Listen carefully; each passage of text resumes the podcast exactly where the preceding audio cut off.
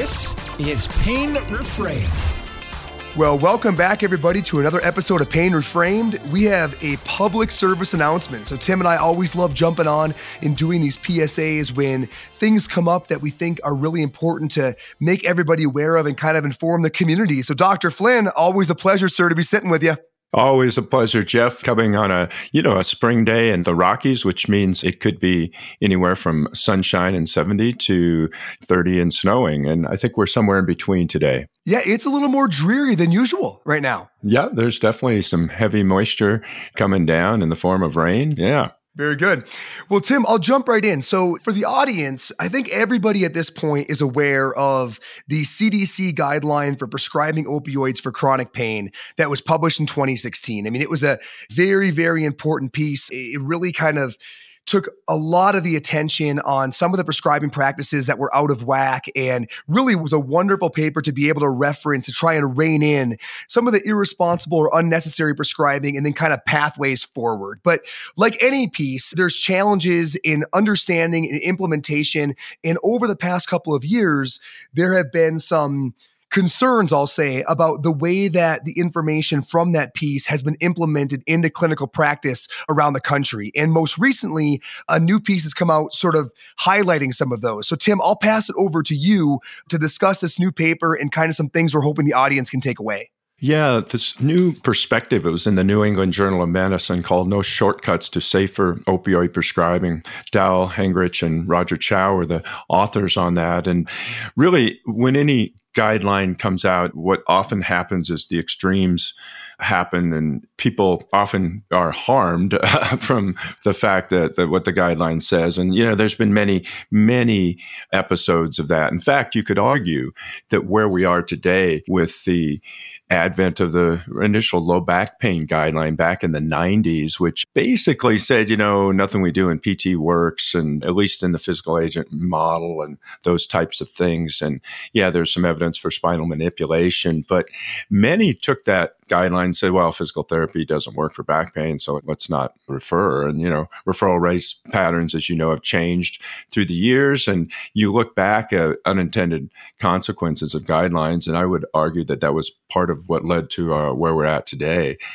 But what their premise on this one was again, some physicians have taken the guideline, and with folks that are suffering from opioid addiction, they took the guidelines to say, oh, if they're at high levels, we're just going to rapidly cut off their supply and or taper them at levels that are way too fast given the current and length of time that they've been on opioids, which in there led to harm. And even to the point of a number of physicians and clinicians basically just didn't want to work with those people that had a high use of opioids. So essentially got them off their panels. And as we've seen that, you know, when someone has an addiction, if they can't get it through the pharmaceutical means, will often seek other means of getting these drugs. And so, yeah, really, that's a big part of this piece was, you know, saying, whoa, whoa, whoa, we've created some harms by inappropriately applying these guidelines. And that's not what the guidelines stated.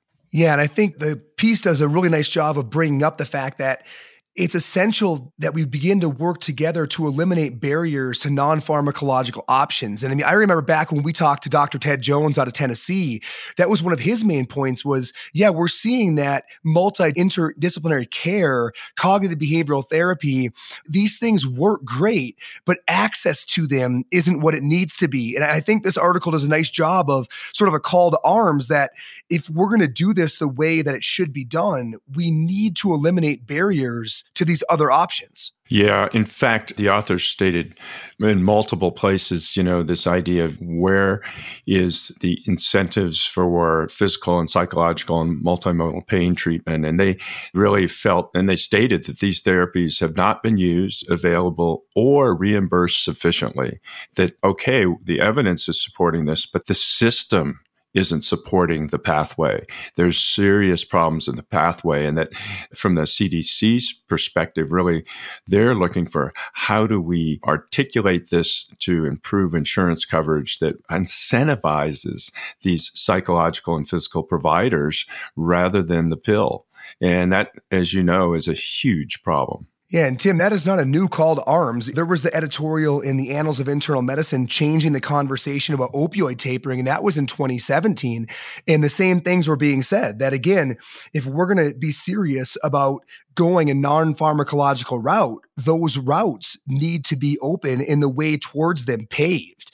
And I will give credit you know, to the CDC for funding not to dump a million resources on the group today, but there was a paper published, Non Invasive Pharmacological Treatment for Chronic Pain, a systematic review that I believe was funded by the CDC done last year to do a really good scan of the evidence as far as you know what should be reimbursed better and where should we prioritize the removing of obstacles. And i would encourage anybody that's a free article. So again it's non-invasive uh, non-pharmacological treatment for chronic pain a systematic review published in 2018 and if you go there you can see the write-up in the summary.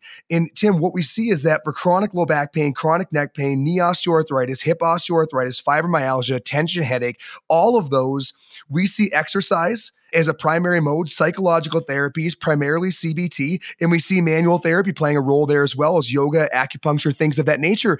Those things have been talked about for how long, Tim? But the reality is it's not easy to access not easy to access. And, you know, I do think that if we couple this conversation with the Gallup poll that actually shows that patients or consumers of healthcare actually have a high belief in physical therapy and would rather do that over pharmacological treatments. I think the Gallup poll was last year, was it looking at that? We often uh, on the physical therapy side say that consumers don't know about us and they don't want to access our care. And that's not what these polls are showing. It's the other barriers, the barriers to entry is keeping them from accessing our care. Tim, I love that point. It kind of harkens back to I remember when I first read some of Joel Bialosky's work in 2013, asking people who currently had neck and back pain, you know, what do you think is going to help? And asking that with an understanding from their earlier work that patient expectations are such a critical piece of the outcome, trying to get some of that information from folks who actually have back and neck pain. And to hear them say, I really think manipulation, so spinal manipulation, it was termed having my neck or back cracked, which is kind of not great language in my opinion. But even with that terminology, patients still saying, you know, I'd love some hands on care, some exercise, getting stronger, getting more flexible. Those were the things that people thought would help them. And we know the expectations there, which often correlates with outcome. It bothers me, Tim, when I hear folks say, but patients don't want to do their part they don't want to be active. And I don't know about you, man, but I don't tend to see that in the clinic. I'm not saying there aren't some. I mean, don't let me let them all off the hook. There are certainly folks who are looking for a passive fix, but I think a lot of it is they do deep down want to make those improvements. And it's how we position it and how we phrase it that really contributes to their execution. Things I'm continuing to struggle with is because I agree with you, and it's that pathway to really create this new pain treatment team. Pharmacy is just such a small, small piece of it. Traditional medicine is just such a small, small piece of it. The massive piece of it is that of laying on hands, exercising, and motivating folks through coaching and the like to a better space. So it's a interesting time and a time that I think the people that listen to this podcast are clearly aware of and are making headway to make a difference. Yeah, Tim, I think really that's a great summary of a lot of what's being said and all the pieces that we've cited today is that we need to foster this team based approach and we need to support each other on the team.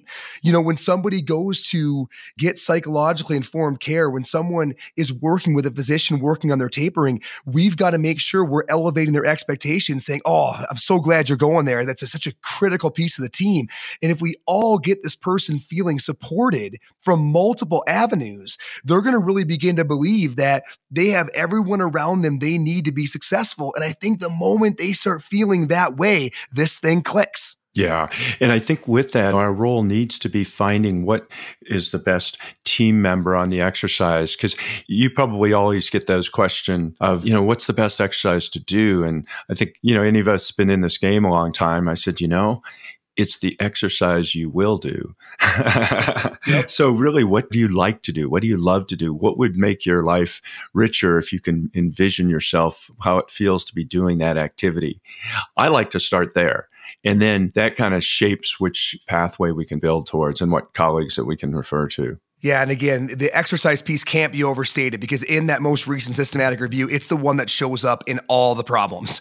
So it just seems to be one of those catch alls that simply needs to be incorporated, pushed, and incentivized from all angles. Yeah, well, I was just saying on that exercise, I think that the modern you know manual therapist really embodies a pain science approach i think that's really how they go about the business of the hands-on care is really this facilitation into an exercise approach where essentially you you go from some passive movement of a segment to some active and an active resisted movement of a segment to you know various isometrics isotonics whatever it may be but it's fluidly moving through that encounter showing that yeah you, we get stuff moving but then you you have to be in charge of building the body around these structures. And if our treatment approach imparts that as these things are integrated and are focused ultimately on that empowerment and the exercise with that patient. I love that you bring that up because I've been saying forever that, you know, hands-on care does not foster an external locus of control or dependence. Your poor language does. And it's the way you pitch it and how the patient understands that you're using the laying on of hands or the intermittent passive modality in order to facilitate loading paradigms that ultimately solve the patient's biggest problems. But it's the way that you phrase that. That is indeed the air that you breathe. I think that anybody who says that hands on care necessarily fosters external locus of control or dependence, I think really needs to check their own language and presentation style because it's how we frame it, not what's being done. Man, I'm glad you brought that up. I couldn't agree more.